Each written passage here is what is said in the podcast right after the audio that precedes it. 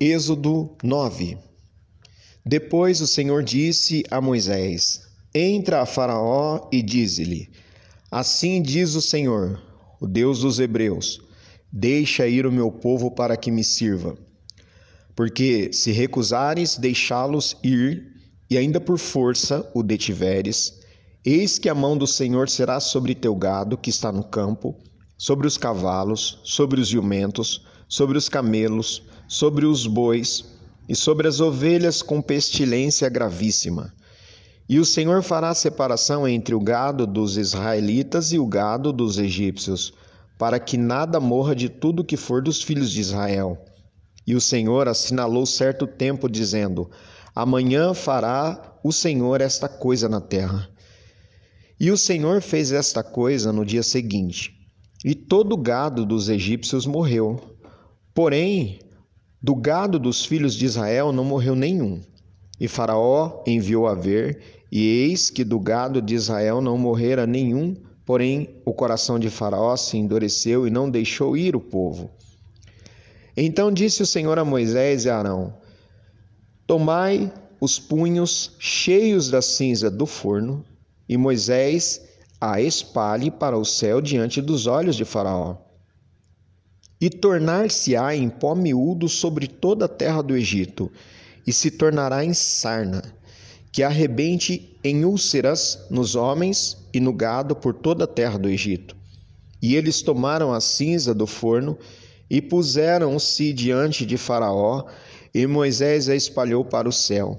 E tornou-se em sarna que arrebentava em úlceras nos homens e no gado de maneira que os magos não podiam parar diante de Moisés por causa da sarna, porque havia sarna nos magos e em todos os egípcios.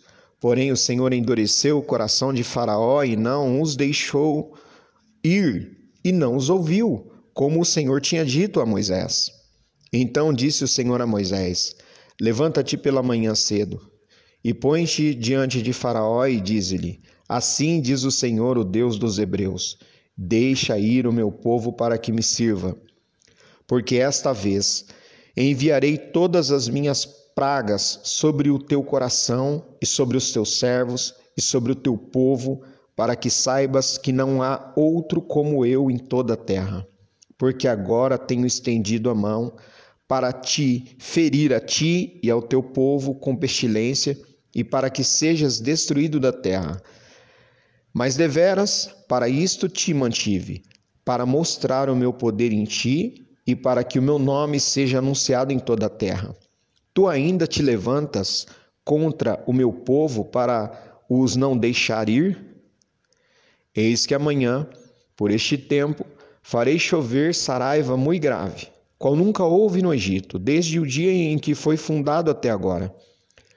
Agora, pois, envia, recolhe o teu gado e tudo o que tens no campo, todo homem e animal que for achado no campo e não for recolhido à casa, a saraiva ceifará sobre eles e morrerão. Quem dos servos de Faraó temia a palavra do Senhor, fez fugir os seus servos e o seu gado para as casas. Mas aquele que não tinha aplicado a palavra do Senhor ao seu coração, deixou os servos e o seu gado no campo. Então disse o Senhor a Moisés: Estende a mão para o céu, e haverá saraiva em toda a terra do Egito, sobre os homens e sobre o gado, e sobre toda a erva do campo na terra do Egito. E Moisés estendeu a sua vara para o céu, e o Senhor deu trovões e saraiva, e fogo corria pela terra. E o Senhor fez chover saraiva sobre a terra do Egito. E havia saraiva e fogo misturado entre a saraiva, muito grave, qual nunca houve em toda a terra do Egito, desde o dia que veio a ser uma nação. E a saraiva feriu em toda a terra do Egito tudo quanto havia no campo, desde os homens até os animais. Também a saraiva feriu toda a erva do campo e quebrou todas as árvores do campo. Somente na terra de Gozem, onde estavam os filhos de Israel, não havia saraiva. Então Faraó mandou chamar a Moisés e Arão e disse-lhes: Esta vez pequei. O Senhor é justo, mas eu e meu povo ímpios. Orai ao Senhor, pois que basta, para que não haja mais trovões de Deus nem saraiva, e eu vos deixarei ir, e não ficareis mais aqui.